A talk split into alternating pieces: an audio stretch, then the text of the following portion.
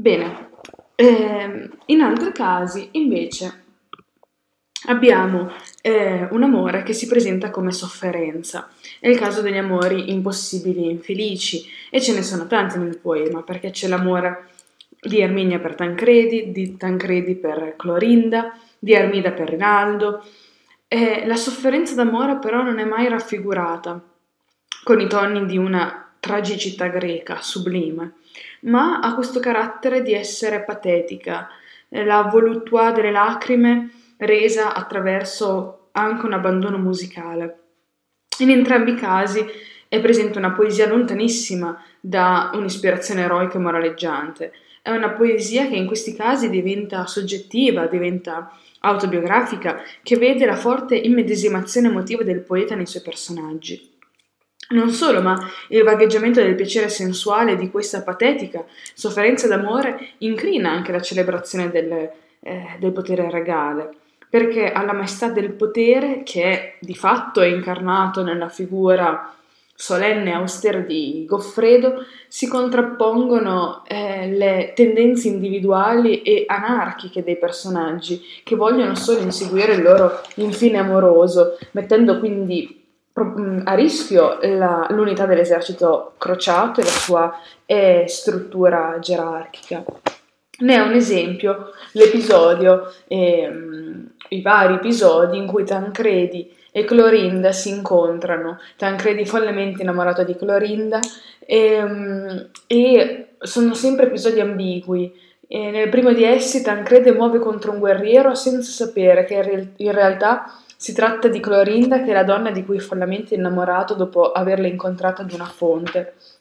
E l'episodio del primo scontro tra Tancredi e Clorinda, che si trova nel canto terzo, è pieno di elementi premonitori sugli sviluppi futuri della vicenda. Innanzitutto c'è il gesto ehm, del colpo che getta a terra l'elmo dell'eroina e quindi mm, emerge, eh, Tancredi si rende conto a quel punto di essere davanti a Clorinda e questo gesto rivela la femminilità di Clorinda sotto le apparenze guerriere. Clorinda rimuove sempre la propria natura femminile, rifiuta ogni dolcezza amorosa. Simbolo di questa repressione degli istinti è il desiderio dell'armatura, che con la sua durezza la chiude mm, dal mondo esterno, la rende inaccessibile. È anche simbolica la caduta dell'elmo, che fa emergere quella che è la cosiddetta femminilità negata. Il particolare a cui è affidato il compito di connotare la femminilità dell'eroina sono quelle che si chiama nel testo le chiome dorata, dorate al vento sparse. È un aspetto della bellezza femminile che piace molto a Tasso, ehm, perché dà l'idea di questa sensualità, si trova anche nella Minta con l'immagine di Silvia che eh, spiega il vento chioma d'oro, dice e le chiome d'oro sparse al vento sono un elemento di derivazione chiaramente petrarchesca, basta pensare a erano i capelli d'oro Laura Sparsi del canzoniere. Non mancano poi nel corso dell'episodio altri tratti che si collegano a questo repertorio di immagini ehm, di Petrarca, come il monologo dell'ottava 24 in cui Tancredi nota come i colpi della spada tra lui e, e l'amata, talora vadano a vuoto, ma nessun colpo del bel volto scoperto di Clorinda cade in fallo e gli colpisce direttamente il cuore. Oppure la metafora del prigioniero, eh, con il quale Tancredi si offre a, Clo- a Clorinda e offre il proprio cuore, con questo anche eh, gioco di parole tra senso materiale, il cuore quindi da trafiggere con la spada, e senso metaforico, il cuore come sede del sentimento amoroso. Clorinda quindi è un personaggio doppio, bifronte, per utilizzare un termine caro alla critica, con Lanfranco Caretti che ha definito ehm, tanti atteggiamenti eh, che emergono nelle, nella Gerusalemme liberata come caratterizzati da un bifrontismo, una doppia natura. Quella di, mh, di Clorinda è che da, una, da un lato abbiamo una donna petrarchesca, fatta oggetto dell'adorazione dell'amante. Dall'altro abbiamo la Vergine guerriera, che fa parte di una lunga schiera in realtà di eroine della tradizione epica che vanno dalla Camilla dell'Eneide fino ad Ariosto. Ehm, e un altro esempio di, del bifrontismo e il gusto dell'ambiguità è l'effetto dei punti di vista, perché Clorinda appare quale donna petrarchesca solo quando passa attraverso la visione dell'amato, cioè la visione soggettiva di Tancredi che la rende così, mentre è una vergine guerriera quando noi la leggiamo nella, narra- nella, eh, nel discorso, nella narrazione, nella prospettiva di Tasso. I due punti di vista, che sono complementari, finiranno per coincidere solo quando l'eroina morirà. Anche la situazione in cui si trovano in questo episodio due personaggi risponde al gusto dell'ambiguità e della duplicità. C'è una mescolanza di desiderio e di violenza aggressiva, di amore e di morte. Due personaggi invece di amarsi e di scambiarsi le dolcezze dell'amore si scambiano fieri colpi di spada.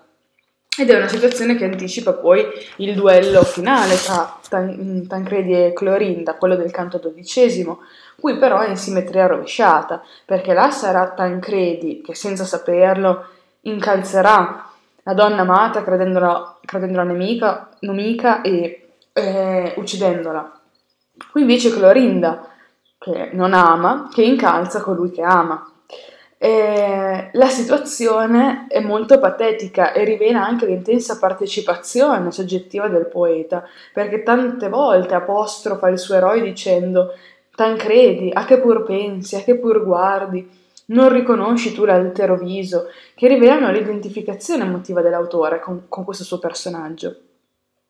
Questo episodio è anche importante perché eh, fa capire il carattere di Tancredi, quanto la funzione dell'amore mm, sia potente nella definizione di questo personaggio.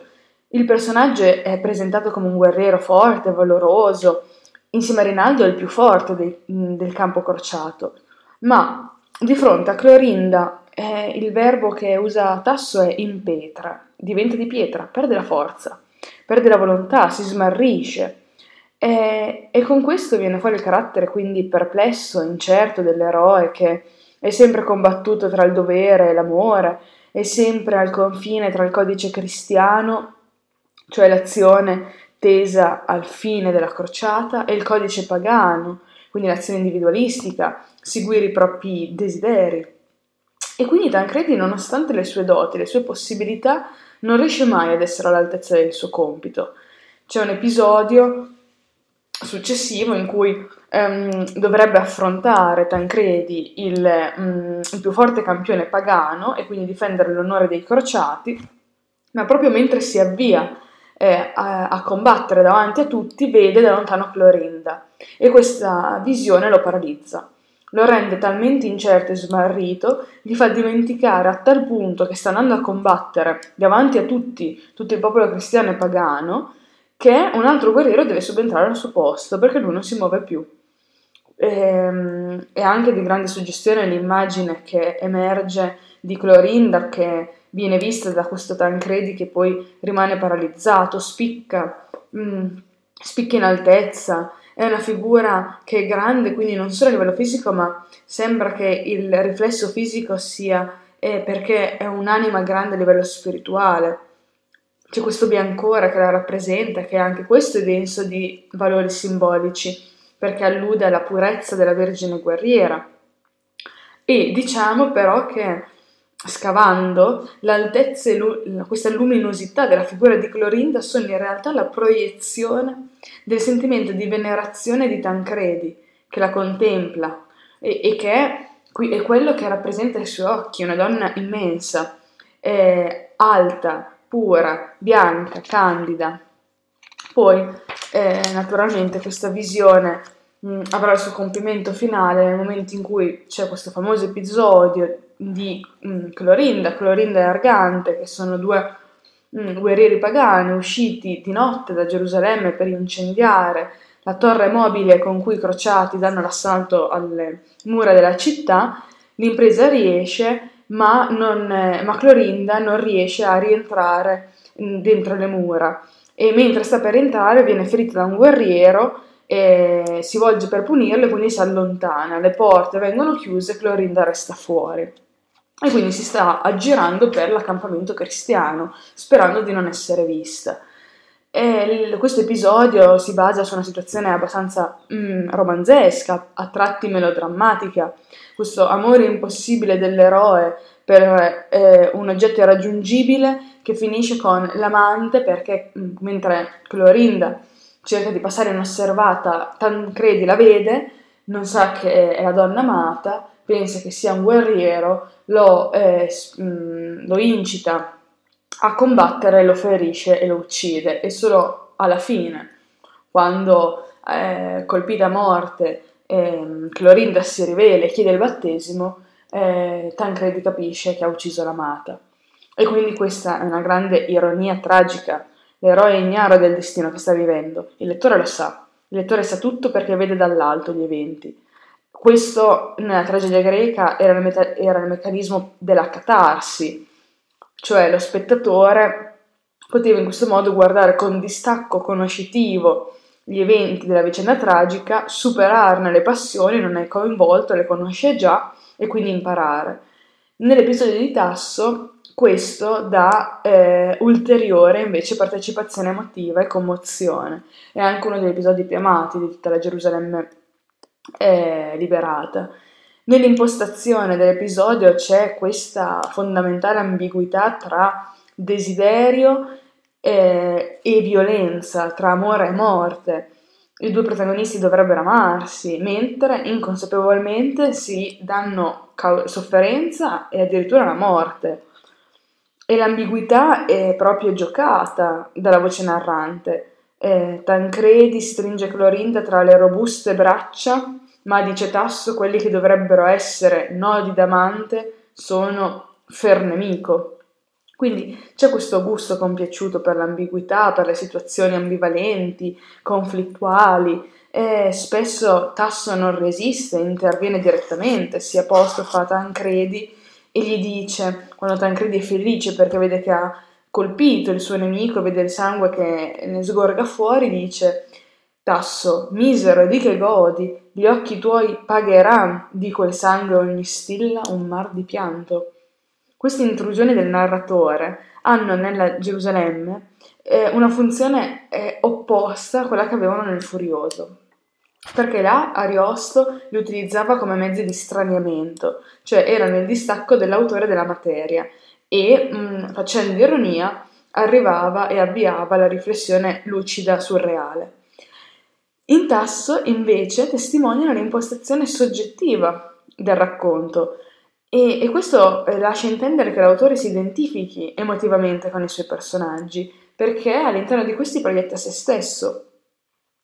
Ehm, L'episodio è quello della morte di, di, Clorinda, si può dividere in due parti, la prima quella costituita dal duello, la seconda quella della morte vera e propria, e l'inizio di quest'ultima sequenza è segnato sempre da un intervento soggettivo della voce del nar- mm, di Tasso, che mh, mm, annuncia che è giunta l'ora fatale che segna la fine di Clorinda, e dice ma ecco ormai l'ora fatale giunta, che il viver di Clorinda al suo fin deve. In questa seconda parte la figura di Clorinda subisce una metamorfosi. La feroce guerriera che affrontava senza paura l'avversario, che era coraggiosa e respingeva mm, nella lotta eh, tutti i nemici, si trasforma in una fanciulla, finalmente. È il corpo mortale che la fa emergere e, fa- e tira fuori da Clorinda la femminilità che ha sempre ignorato, la punta della spada di Tancredi penetra il bel sen. E ehm, ciò che sin qui ha caratterizzato Clorinda è il rifiuto della sua identità, nega la sua fin- femminilità, è sempre chiusa nell'armatura che rappresenta l'emblema della repressione, dell'istinto naturale, del desiderio, della dolcezza. E ora Clorinda depone questo guscio che la staccava dalla realtà, che la nascondeva e la mascherava, e riacquista la sua identità e viene quindi a coincidere con la vera immagine femminile. Questo è contraddistinto da un recupero del corpo, della fisicità, che prima invece era ignorata e negata. E solo così, non solo, ecco perché si parla di bifrontismo, non solo ottiene un battesimo cristiano, ma riacquista anche la sua femminilità, scopre la verità della religione cristiana è rinnovata eh, nella sua grazia, ma ritrova anche la dimensione della fisicità del suo corpo, proprio quando uh, si trova ad esserne fuori, liberata a motivo della, eh, dell'imminente morte. Sempre questa ambivalenza, che abbiamo visto gioca un ruolo importante in tutti gli argomenti, Mm, che Tasso tratta si trova anche nei confronti di un altro grande tema generale di tutta la Gerusalemme liberata che è quella della guerra. Perché mh, mm, all'esaltazione della guerra come mh, mm, manifestazione di ehm, eroismo e di forza si contrappone una considerazione più grave, dolorosa, che vede nella lotta qualcosa di inevitabile, ma anche qualcosa di disumano, che porta solo dolore, sofferenza e lutto. Anche i guerrieri barbari hanno, momento, hanno momenti in cui stanno male. Solimano, durante la battaglia finale per la conquista di Gerusalemme, si trova in alto sulla torre di David e contempla, dice, l'aspra tragedia dello stato umano.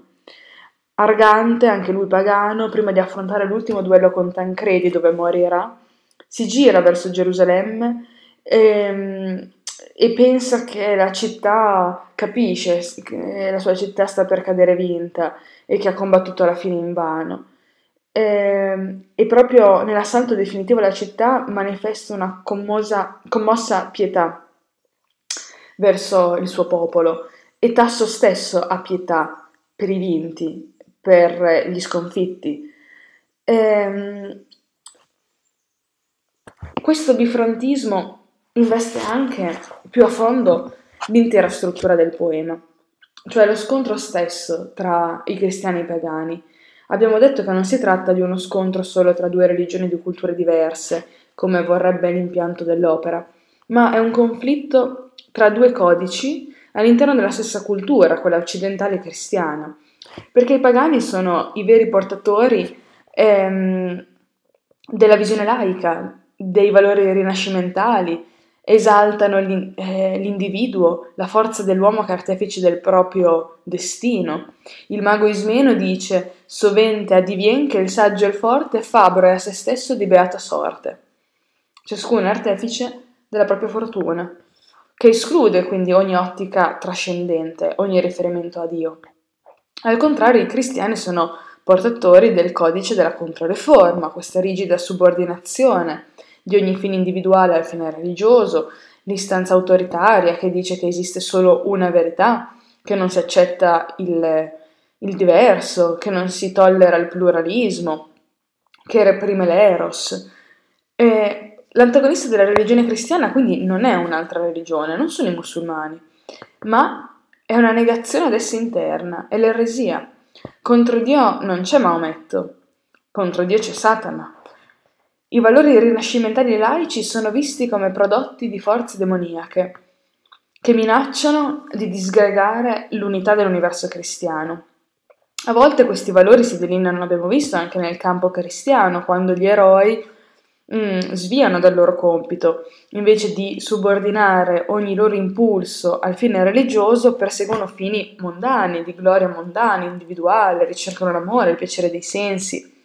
E tutte queste spinte dispersive sono viste, percepite come errori. Cedendo ai loro impulsi crociati, quindi si collocano eh, nel campo sbagliato, nel campo della paganità. E nel poema quindi ci sono tre scontri che abbiamo visto già dal proemio. Il cielo contro l'inferno, Dio che ha scacciato dal, dal, dal cielo gli angeli ribelli e che si sono trasformati in demoni. Poi i cristiani contro i pagani, questo è a livello storico. E l'ultimo però è anche Goffredo, il capitano, contro i compagni erranti che deve cercare sempre di riportare sotto di sé perché si deviano. Goffredo ha proprio il compito di ridurre il molteplice all'uno, il discorde al concorde, deve domare la rivolta, placare i malcontenti, e imporsi sulle ambizioni dei principi, richiamare Rinaldo al suo dovere, sconfiggere il popolo d'Asia ed Africa, è Goffredo il personaggio in cui si trovano tutte le istanze del codice eh, della Controreforma. È lui che rappresenta l'autorità, l'unità e che non può accettare il diverso. questa contrapposizione molteplice uno che è alla base, quindi della struttura sia ideologica sia narrativa, ha radici profonde nel poeta.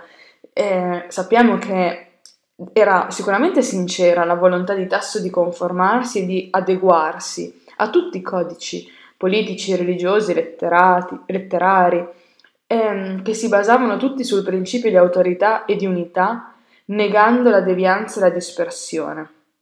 Ma sappiamo anche che a queste istanze unificanti si contrapponevano sempre quelle forze di segno opposto, quelle centrifughe, anarchiche, insofferenti. Tasso in realtà è affascinato dalla devianza, da tutto ciò che va contro l'unità e da tutto ciò che è molteplice. Sente il fascino dei valori rinascimentali, la tolleranza del diverso, l'edonismo naturalistico. E, nel leggere l'opera è evidente che alla fine c'è proprio anche una simpatia per i nemici, per gli sconfitti, anche loro sono estremamente ricchi di dignità e di valore. L'identificazione emotiva profonda del poeta è con loro e infatti i personaggi deviati sono anche quelli artisticamente più felici, quelli che incarnano meglio ehm, le contraddizioni del poeta stesso. Il poeta si sente attratto per l'altro, per ciò che non rientra nell'universo della Controriforma e in questo proietta tutti quei valori della civiltà eh, rinascimentale che la nuova civiltà stava cancellando. E eh, questo è anche uno stratagemma per ammettere quei contenuti che diversamente nel poema non potrebbero starci, prendendo le distanze rispetto ai valori presentati come negativi e condannabili, il poeta però può comunque farli passare nel testo, li scrive e alla fine segretamente li indirizza alla solidarietà del lettore. Negare il diverso è un modo per poterlo affermare, l'unico in questo momento di controriforma, l'unico modo che il poeta per dare cittadinanza nella poesia anche a questi argomenti. Alla fine, quindi, la Gerusalemme liberata vuole essere il, po- il poema dell'armonia, ma non lo è, è il poema della divisione e della lacerazione. La eh, struttura narrativa è simile a quella ideologica, anche a livello formale c'è tensione tra molteplicità e unità. Eh, perché dalla linea centrale, che è quella della, dell'impresa dei crociati, divergono molti altri fili narrativi che fanno capo a vari eroi, sia cristiani sia pagani, soggetti sotto le loro diverse spinte personali individualizzate a ricercare altro e questa ricerca dell'altro porta ad avere un'autonomia narrativa nel loro racconto. Quindi, pur vagheggiando una fedeltà assoluta ai canoni aristotelici e alle regole dell'unità, Tasso sente il fascino della molteplicità, della dispersione, del seguire gli impulsi centrifughi dei vari personaggi.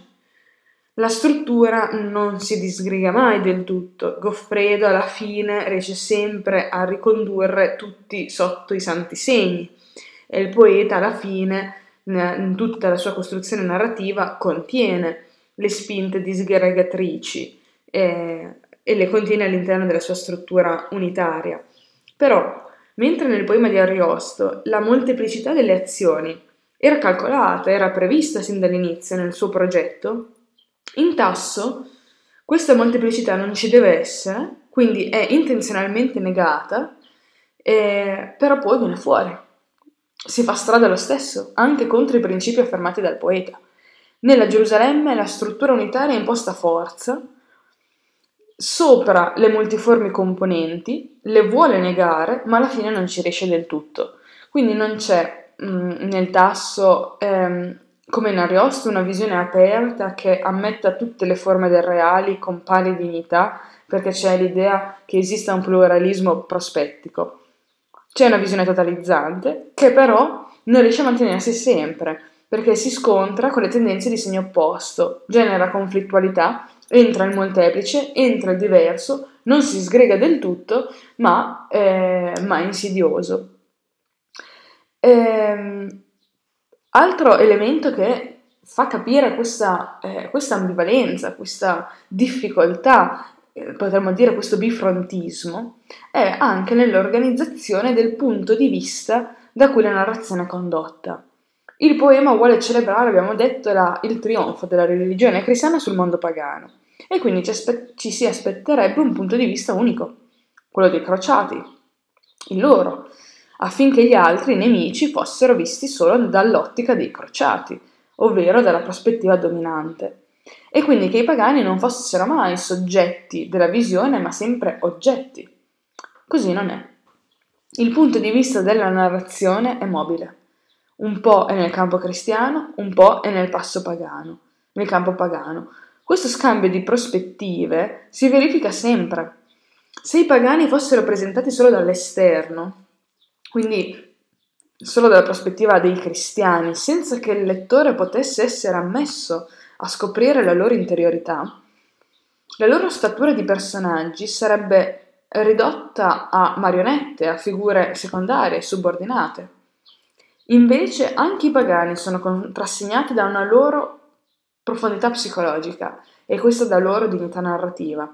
Abbiamo eh, diversi esempi che manifestano questo, ehm, questa indicazione. Per esempio, in un testo così potrebbe sembrare assurdo e scandaloso, ma Tasso riesce a metterlo dentro Satana che fa un discorso ai suoi seguaci e si arrabbia e eh, Satana che viene fuori con orrida maestà, viene fuori come eh, il grande ribelle, dice, siede Pluton nel mezzo e con la destra sostiene lo scettro ruvido e pesante.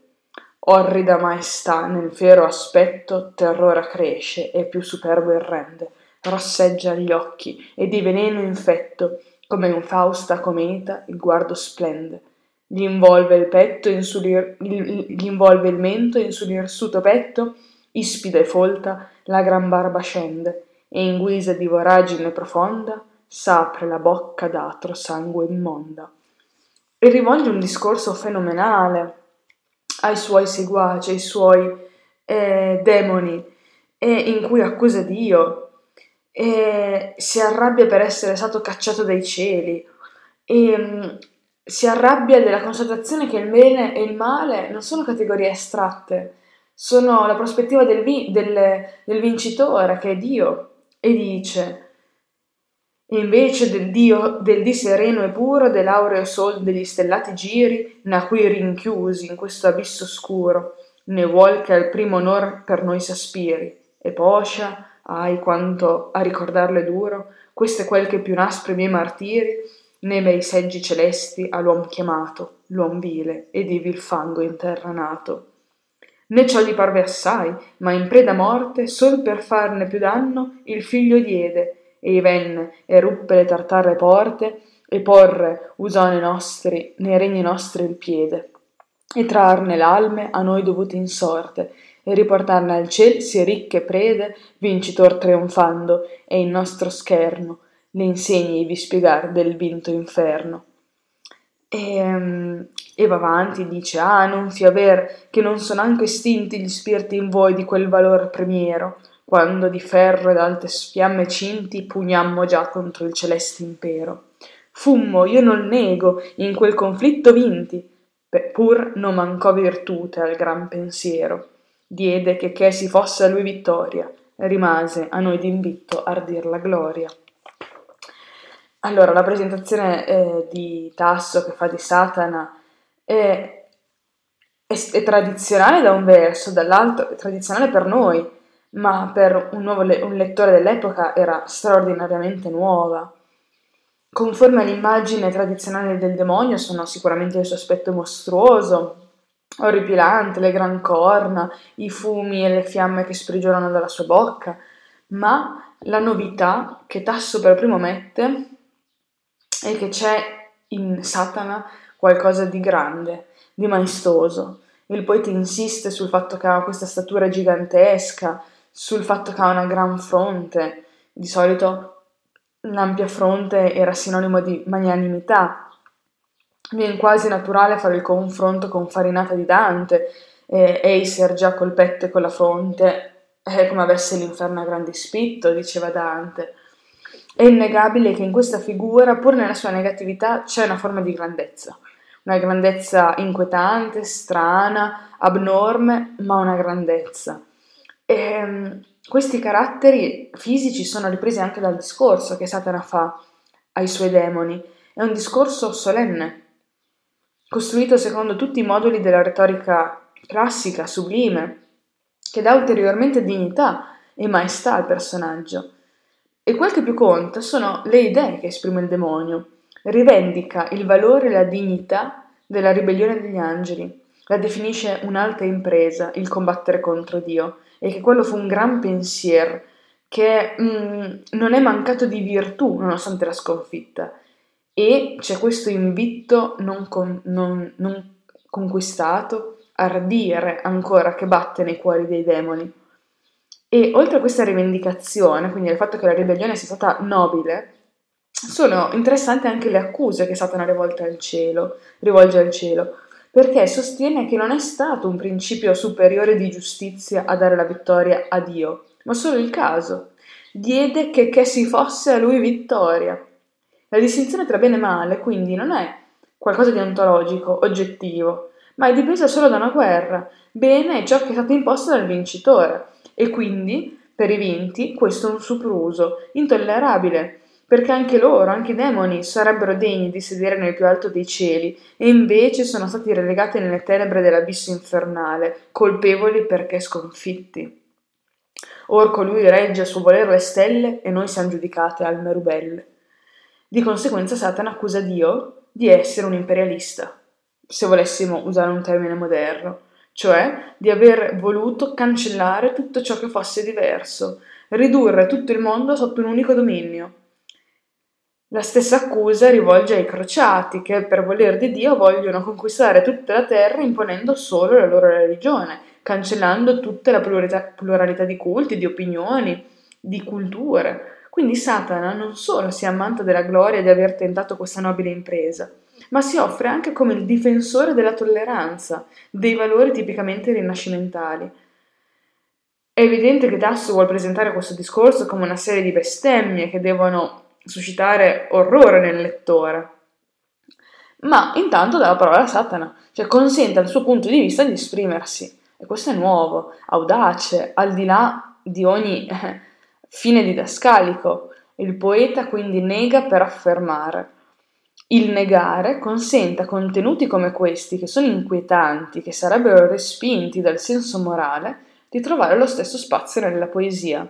Se come poeta cristiano della Controriforma condanna con convinzione gli aspetti, questi aspetti inquietanti, dall'altro però prova attrazione per questo ribelle, per il portatore dei valori laici del pluralismo, della tolleranza, della virtù, è indirizzata verso fini di gloria mondana.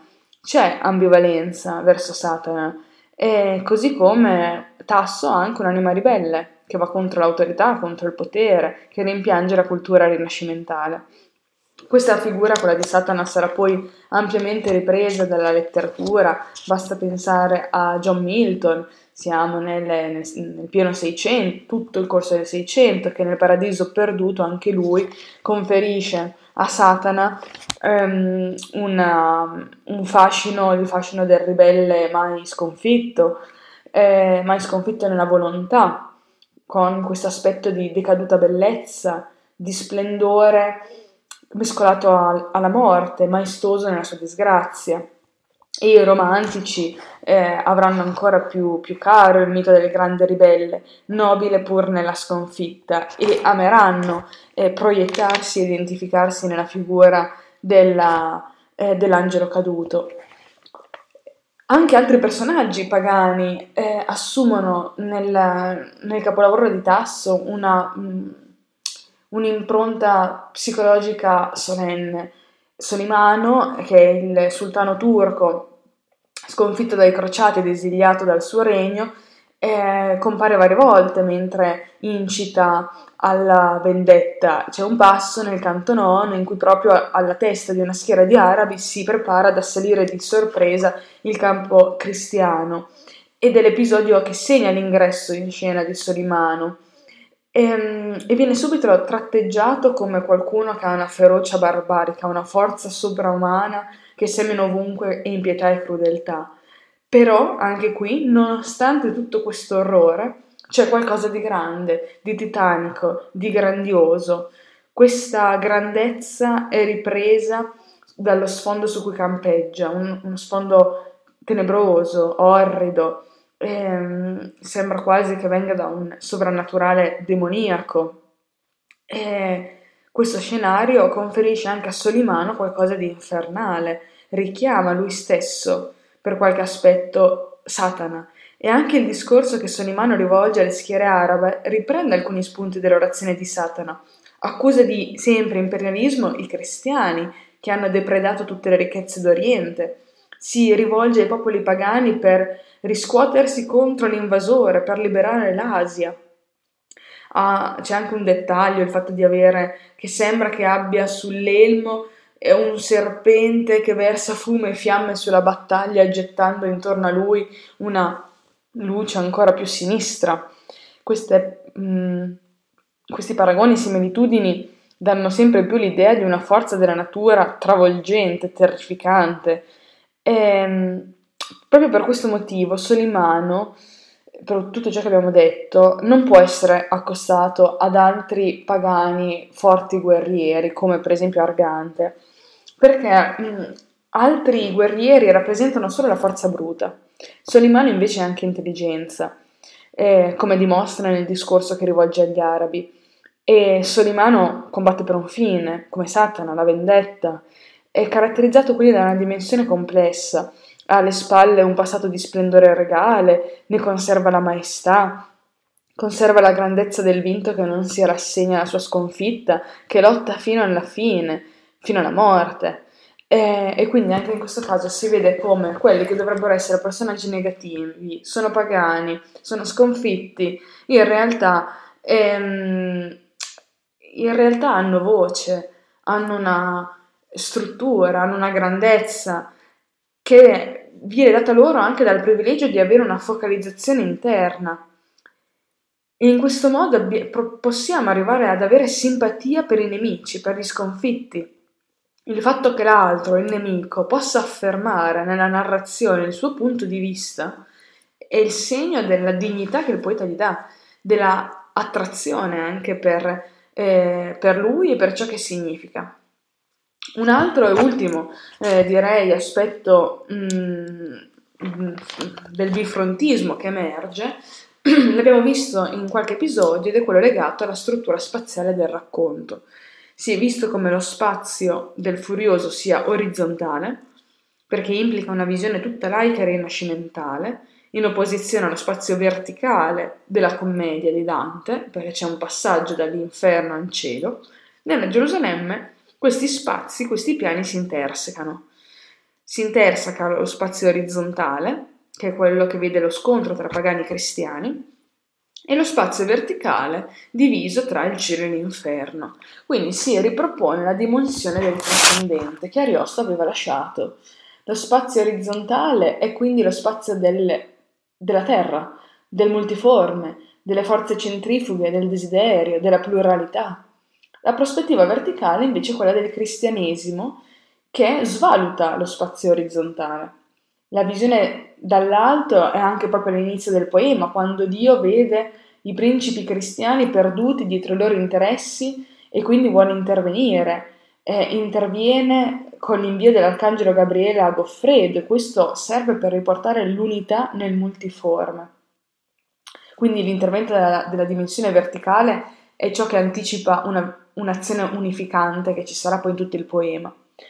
Lo stesso spazio verticale è polarizzato perché abbiamo un'opposizione di valore, cielo e inferno, bene e male, autorità di Dio e forza di Satana e schiere demoniache. Quindi anche qui abbiamo sempre la contrapposizione tra uno e molteplice.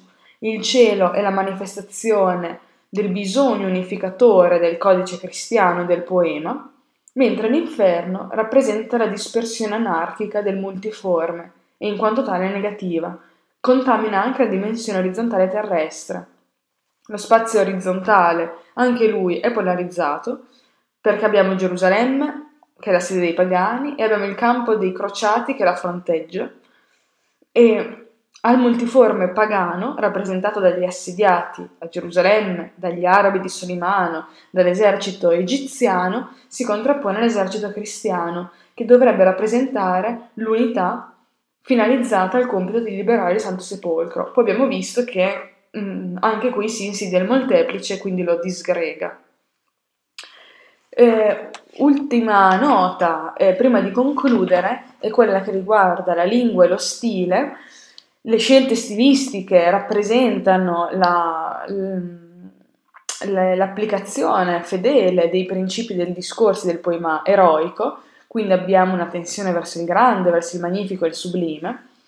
E questo si realizza in primo luogo con i calchi classici, con, fre- con grande frequenza ritornano le immagini, le formule, versi interi presi da altri poeti, soprattutto Virgilio, Dante e Petrarca.